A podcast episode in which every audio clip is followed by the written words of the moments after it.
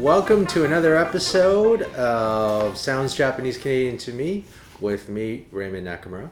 And myself, Scott Owens.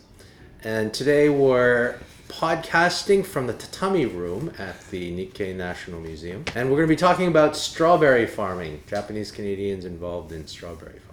Yes, and we're going to be focusing in particular on the Fraser Valley. Just to give you an estimate of what it was like, we have some stats about the peak of Japanese Canadian activity in the Fraser Valley in farming. So there were 561 families, a population of approximately 3,068 involved in farming, 8,806 acres, and there were approximately, and I'm not sure about the accuracy of this number, 104 farms purchased by Japanese Canadians in the Fraser Valley between 1904 and 1938 and at its peak, 80% of strawberries grown in the Fraser Valley was done by Japanese Canadians.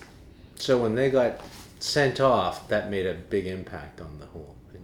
Yes, it did. Actually, just as an interesting side note, there's an article from the British Columbian in 1942 that was written about strawberry farming and how the, that there was a group or a person that was advocating that they should keep the Japanese berry growers because of the fact that they were so vital to the strawberry industry, Canada as well as in British Columbia. Here's a quote that I got from the actually the BC Security Commission report on the Fraser Valley after they'd been taken away. Said To the Japanese in the Fraser Valley districts, each farm represented years of toil. The clearing and preparation of the soil entailed work com- comparable to that of our great grandparents in Upper and Lower Canada. The Japanese farmer had worked willingly and unsparingly, his children helping him during the picking season. No agriculturalist in the length and breadth of the country could fail to view with dismay the change a few months has wrought in the berry farms of this valley since the departure of the Japanese farmers. So that's interesting that, that, that they, they were acknowledging what a, what a difference it had made. So we can we can get into this. We were mentioning the Fraser Valley, and within that there were certain areas in particular. There's Haney, Maple Ridge. Within that, and, and in Surrey, there's a place called Strawberry Hill, which is st- still called that today, in an area of concentration there and places like Mission, Abbotsford, Clayburn was another area where they had people. They were uh, set up. Some of them were more concentrated than others. So, like in the Strawberry Hill, they had a number of Japanese families right close together. In other cases, they were a little bit more dispersed. One of the more well documented pre war strawberry farms was the Kawase Strawberry Farm, which was in Richmond, British Columbia. Right. So with Richmond, a lot of them ended up going from being fishermen to moving into the, the farming, the restrictions to fishing licenses. And they were in other areas as well on Vancouver Island, the Okanagan, possibly farming different areas. I know that my father's family, they lived on Salt Spring Island and they grew strawberries there and then I had aunts who were who lived in uh, around Kelowna, and they were doing different kinds of farming. So, but the biggest concentration was in the Fraser Valley, so that's what we'll be looking at. You were mentioning that it was, it was before the war that this was taking place, and you figure that to start a farm, you at least need some capital, and so they it was after about the 1900s that they started going in there. In particular, after 1907, when they had the anti-Asian riots in, yeah. in Vancouver, there were a lot of restrictions in different areas, and it was growing from before then. But more of them were moving into these places after they had been logged. The first Issei mission was in 1904. His name was uh, Kumekichi Fujino. And then the Strawberry Hill area that I mentioned in Surrey, around Scott and Newton, a number of Japanese families moved in around 1911. These other organizations that we'll be talking about later, the co ops, the Nokai, started forming between the, the 1910s and 1920s in that, that time period when there were enough of them to, to make it make sense that they would organize. And one of the first known farmers. Well, he didn't own a farm, but he worked on a farm. He was a farmhand in Pitt Meadows. Was a man Kichi Iamoto who who moved there in 1904. So it seems like there were some people who are owning them, and then they'd also be hiring people as workers My mother was speaking of a family friend that they would go and visit at a strawberry farm because they were working there. That was a growing thing. I, I noticed that in California, they were just starting strawberry farming in, in a large way around this time period too. So it seems like as an agricultural product, this was the time when strawberry farming in general was taking root. I guess that covers a little bit of where they farmed. Yeah, and the when. So we can move on to who was doing it. I feel like this was a really interesting question. So one of the ways that we prepared for the podcast was just to ask some, ourselves some basic questions that we were going to go over to give a nice broad overview of the Fraser Valley. And as Raymond suggested, one of them was who farmed. And really, I think the short answer to this would be anyone who wanted to farm had the means to purchase a farm and the ability to farm it. Jiro Inoue, who's one of the first Japanese Canadian strawberry farmers and is referred to sometimes as the founder of the strawberry industry in the Fraser Valley. He didn't have any background in farming when he immigrated to Canada and he had the means and so he right away bought a 20 acre farm. There were lots of associations that were referred to as Kai that would be representative of a certain region in Japan. And so, one example was actually from Mankichi Iamoto, who I mentioned earlier, and he was from Yamaguchi Ken. As a farmhand, his employer actually inquired about other people that could work on farms and he had recommended his other farmer friends. Mankichi Iamoto told a lot of people about work as a farmhand. He spoke mostly to people who were from Yamaguchi Ken. That's interesting because my dad's family is from Yamaguchi. My grandfather, he would have been farming in Port Hammond, also around Strawberry Hill, and in that area. And my grandmother came over as a picture bride Yeah. and hadn't farmed before, but then lands in having to do this this kind of labor. One of the really interesting things about this is the result of Mankichi Iamoto getting a bunch of people from Yamaguchi Ken to come and farm in and around the Port Hammond and Fraser Valley area was that the community was sizable enough that Nikkei referred to part of that area as Yamaguchi Mura. That's interesting. I hadn't heard. So wh- what area was that? So that was in and around Port Hammond. Yeah. Okay. So yeah, Yeah, that, so- that was the first place. That's so probably it turned out that my grandfather. No, unfortunately, uh, the year after my grandmother had come over getting married, their house burned down and they ended up moving somewhere else. Another thing about it is the idea that it wasn't just men who were working on the farm. Yeah. You had women and children. My dad says when he was on Salt Spring, his job was to carry the boxes, smaller boxes. He, he didn't do too much picking or else he would eat too much. That was one of the complaints that some of the, the white farmers had is that everybody's working and they could work so much faster. Yeah. Some of the associations were actually trying to get the farmers to to either have the women not working in such conspicuous places. Oh, and the other thing was to not work on Sundays as well to kind of make the, the white farmers feel better about it. when Haney no Kai was founded in 1919, part of the constitution of the organization, one of their focuses was to actually improve relations with white farmers. And one of the ways that Jiro Inoue thought that that was a good idea was to try and go to the Japanese Canadian community and try and convince them to either stop working on Sunday or if, if that wasn't something that was agreeable to them, that they would ask them to curtail certain activities like don't clear land with explosives, which were widely used to clear land on Sundays because that offends some of the other farmers. Don't be so obviously working hard. Yeah. That was an interesting thing, this ongoing negotiation within the communities. Speaking of women, this was an interesting quote. It sort of reminded me of how they say Ginger Rogers did everything Fred Astaire did except backwards and in heels. Uh, This is a, a passage from Ken Adachi's book. The picture bride worked with pick and shovel with her husband when they cleared the bushland to plant strawberries, then hoeing and cultivating the berry patches besides her household chores. She would get up very early in the morning and go to bed at 11 at night. Upon rising in the morning, she fed the chickens and the horse, then prepared breakfast, washed the dishes, followed the family to the field where she drove the horse behind a slope, the cultivator. She would return to the house shortly before dinner, prepare it, clean up, and then return to the field. During the berry picking season, she picked the berries or packed them from dawn to dusk, taking very little time for household chores. After the busy season was over, some of the wives would work in the fruit cannery or hire out as domestic workers. These pioneers never dreamed of such a thing as a holiday with pay. They worked hard all year round, and the children were also trained to work as soon as they were able. Midge Ayukawa's book, and I can't remember the particular person, has an interesting story about a Japanese Canadian woman who essentially ran her farm in the Fraser Valley because at the time when people were establishing farms, a lot of them were ending up having to clear the land.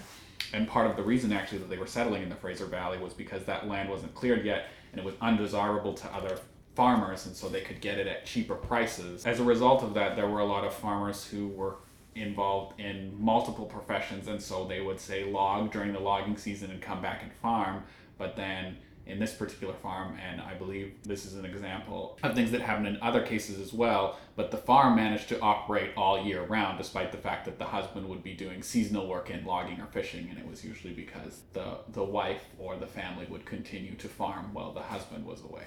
So, what was the motivation for them to be farming to start off with? Maybe we can get into some of the specifics of that. Before we get on to Oh, that, I wanted to mention Yobi Yosei. After an agreement starting in the 1920s that decreased the amount of Japanese that could immigrate to Canada, they developed an immigration system that essentially allowed Japanese to immigrate as long as they would work for a particular employer for three years and then that employer was able to pay them lower wages. A lot of Yobi Yosei and Japanese immigrating after the 1920s ended up getting in farming because the Japanese Canadian farmers really relied on their work as farmhands. And so they had the three year period in which they had to work for the particular family, and then a lot of times they would either stay on or they would try and purchase a farm in their own because that would the trade in Canada that they were most prepared to do.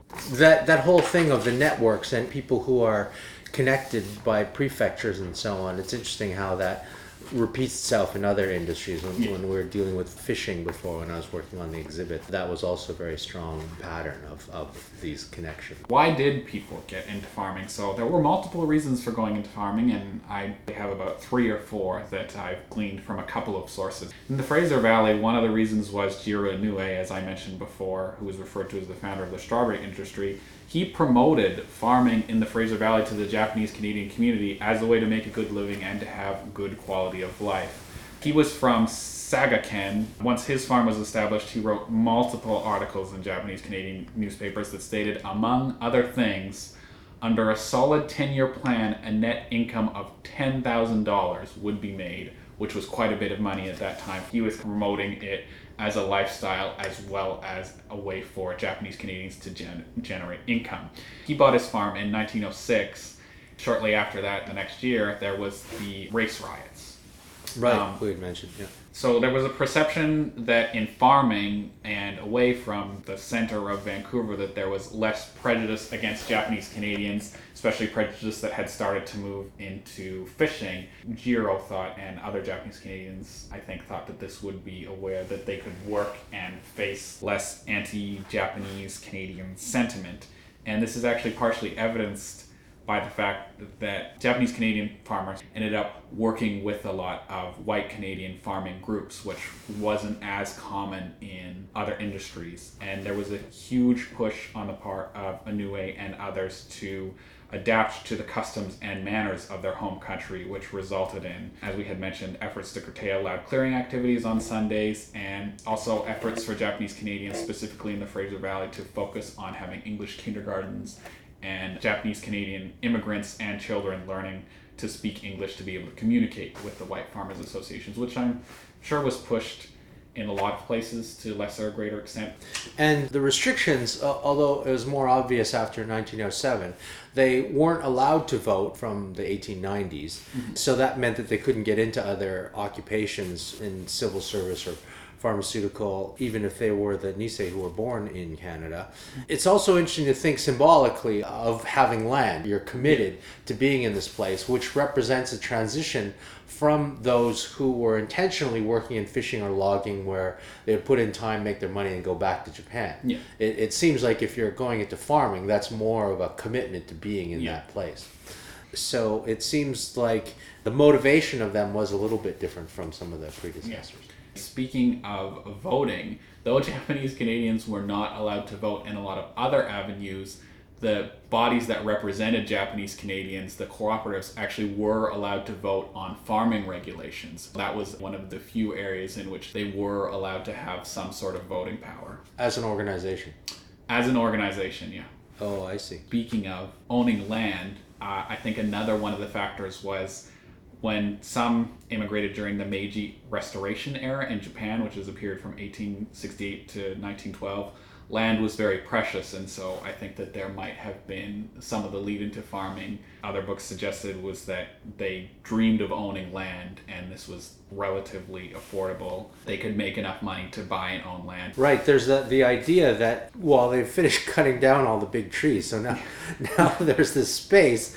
It's just that they've got these huge stumps in them. They were willing and able to work in the spaces between the stumps. So even before they had really cleared the field, it seems that strawberry farming in particular lent itself to this kind of approach where they could work small patches of land. And as farmers in Japan, they were kind of used to doing that. The kind of bent over, labor intensive farming that strawberry apparently uh, requires a lot of them seem to be used to already. That seemed to be an actual advantage of them yeah. being smaller. They didn't bending over wasn't as bad. Yeah. I guess was one of the things they said.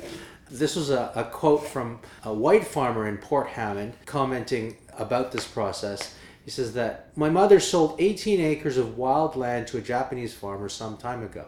We thought that would never be of value for it was covered with bush and huge stumps having been logged over. And in addition, the soil did not seem very rich. Last winter, I went out to this farm to cut wood and found to my surprise that it was nearly all cleared and had been transformed into a highly productive berry farm. I found that this Japanese farmer in 18 months had cleared four and a half acres, an area that would take the average white farmer three years to clear. So that's interesting. I don't know how true that is, but that's his quote and his yeah. perception of what was going on, the efforts that they were making. That story, I think, was really common because the fact that Japanese Canadians, too, were willing to buy this land that essentially a lot of white farmers saw as valueless and right. turn it into strawberry farms was one of the reasons that they could get into it because they could afford to buy the patches yes. of land that yes. people thought were useless. Yeah, and the people selling it thought, "Well, that's funny. These people are it's like selling swampland or something." Yeah. They think they're getting a good deal and then they go, "Whoa, no, they're making their farms." And two, there was a loan system that that they developed in place similar to a mortgage where they could pay it off on a yearly basis, which again made it a little bit more attractive for Japanese Canadians. And the other thing that was actually interesting that I came across in my research is there was a huge idea around the quality of life provided by farming. There was actually a friend of Jiro Inoue who aspired to go into farming by Inoue as well as the writings of Tolstoy. Oh yeah. Um, the Russian the Russian writer Leo Tolstoy because there was a strong belief that this agrarian work would allow you to to have a really really good quality of life. And i think that the way that Inoue and others sold it was that it would provide you with adequate free time and income. So it was something where you could stay in when it's raining and just go out to work and just so long as you were growing enough crops that everything would be fine which does not seem, based on other research, that that was actually the case, seeing mm. as they needed to form mm. cooperatives and, and uh, other associations in order to make it so that their farming could be profitable. But I think that there was a, an idea about that. Yeah, yeah, being connected to the land. One of the other questions that we wanted to answer is how did they farm? Associations and cooperatives were a big part of farming and helping to ensure that farming would be profitable because there were many cases in which they had produced too many strawberries that had entered the market or they would deal with different suppliers. So really a lot of it is about working out the early kinks and kind of like supply and demand economics in the particular industry. If one farmer decides to sell his strawberries for less, then the, then the suppliers will only pay that much or if they overproduce and they need to get rid of strawberries and so there's no regulation on how much people are growing or how much they're selling or things like that they ended up having to form associations and cooperatives in order to ensure that people would sell the appropriate amount of strawberries to keep the prices high enough so that they could continue to produce strawberries. And by selling, I mean that they would sell to the suppliers of strawberries. So they would sell to the shops or they would sell to canneries that would turn strawberries into strawberry jam. It seems like there there was uh, a jam manufacturer right around Mission yeah. set up, and, and so they were directly going there as the starting point. Yeah. But this concern of overproduction initially was one of the complaints that white farmers had about the Japanese. Yes. They're working so hard and they're lowering our prices, so that yeah, they had to figure out how to moderate that. Yes. So a lot of the times there were in the different regions there were associations of Japanese Canadian farmers that would kind of serve to represent them and had different goals. So one of which was Haney no Kai that I mentioned previously. It was established to promote and develop the interests of farming by Japanese Canadians in Haney to work towards to improve their living standards in Haney and to better the relationship between Japanese Canadian and white farmers. There would be in a lot of cases associations like that, and then those associations would either be involved in other regional federations that would involve white farmers. So there was a Federation of Farmers of the Fraser Valley. I can't remember if this one was white or Japanese Canadian farmers or both. And then there was an actual cooperative. So this was the higher level that would actually work with supply and demand and would also work with developing regulations in conjunction with the government of British Columbia around strawberry farming so that they could protect that market. Uh, There's that distinction between the fresh berries versus the ones that put into jams because in and of themselves the strawberries don't last that long there's Yeah. sort of a narrow window the importance of having the distribution set up Yeah. having an effective transportation system is especially critical There's like two interesting stories around developing technologies for that. The first was they developed refrigeration units for the first time so that they could mm. transport the fresh strawberries outside of British Columbia to other places. There was also the use of sugar to preserve the strawberry jam. First, there was strawberries themselves didn't last that long, but then they could be made into jams, but then those didn't last that long. And then there was the element of adding sugar into the strawberry jam so you could make jams and you could send it along as well as you could send fresh strawberries. One of the cooperatives ended up gambling on sending a boat of strawberry jam to England. It was a huge gamble. The agreement was that they would spec the product in England, and if it was deemed satisfactory, then they would agree to pay them. And so they had Oh. to front all this money. Wow. But it ended up actually being a huge success for the cooperative and starting a bit of a mini demand for strawberries and strawberry jam in England from British Columbia. this idea of having the cooperative also with the equipment and the techniques the methods that they had for growing them and finding different varieties like there's lots of different strawberry varieties that lend themselves to different characteristics There were certain varieties of strawberries that would produce a week earlier so that they would get a higher price for it. So then there were people that would try and grow these strawberries and try and get them out to market really quickly before the other varieties of hmm. strawberries that took another week or two to hmm. mature. Hmm. are you a strawberry fan yourself I actually do not like strawberries very much at you all. do not like them. Well, I think that there's quite a range. It seems to me that the strawberries that come from further away Mm-hmm. are grown more for their durability than for their taste. I tend to go for local strawberries for that reason, knowing that mm-hmm. the local ones are more likely to be sweeter, like they're, they're more selected for their mm-hmm. taste. One of the other interesting components of the question, how did they farm, was in 1927, a farmer's handbook was published by or written by Sumatsu Wakabayashi, who was a graduate of the University of Washington, I believe, so Washington State. And he traveled around and lectured to Japanese Canadian farms and went and looked at some of the techniques that Japanese Canadian farmers were using. He produced a book that provided information on how to farm, advice on fertilizer, when to rotate different crops. And so sometimes you grow this for a year and then you grow a different crop for a year, and what's the best way to rotate those properly. Information about soil as well as other types of farming that Japanese Canadians were involved in, such as animal sexing. I think So it's the producing chicks chickens, in yeah. The thing is, when the chicks are young, it's not obvious whether they're males or females. Yeah. So you want to be able to get rid of the males so you don't waste feed on them. And uh, apparently, this was a technique that was developed in Japan. Oh, wow. And so Japanese Canadians practically had a monopoly on chick sexing. A lot of these strawberry farmers had poultry as well, Yeah. and they were able to have this side business or, or additional business, it could be a big part of it, of being able to tell whether you have male or female chicks. Hmm. And then that increases obviously the productivity of your egg output because you don't have all these males running around eating your feed that are, you know, they're not use. So it, it was quite a big thing in, in that time frame as well, around the 20s. That would make sense because poultry in particular and dealing with sexing of chickens was a large part of the farmer's manual. Yeah, yeah. a larger maybe than I guess would have factored into other farmers manuals. The other thing I, I thought was interesting was how the Nokai, and this seemed to be true in other industries where they had cooperatives, that it wasn't just about the economics, is that they would build a hall for community events. Yeah. And you were mentioning before about the importance of having English kindergarten so their kids would be able to go into mainstream school. But at the same time, they seemed to be concerned about maintaining their Japanese cultural Yeah. values so that they had a Japanese school and they would have possibly Buddhist ceremonies taking place in these halls, judo clubs, Yeah. things like that to maintain this, this uh, cultural component to the organization, the community. Haney Nokai had a social club that was really involved, and they had a women's group and a couple of other things that were part of that association.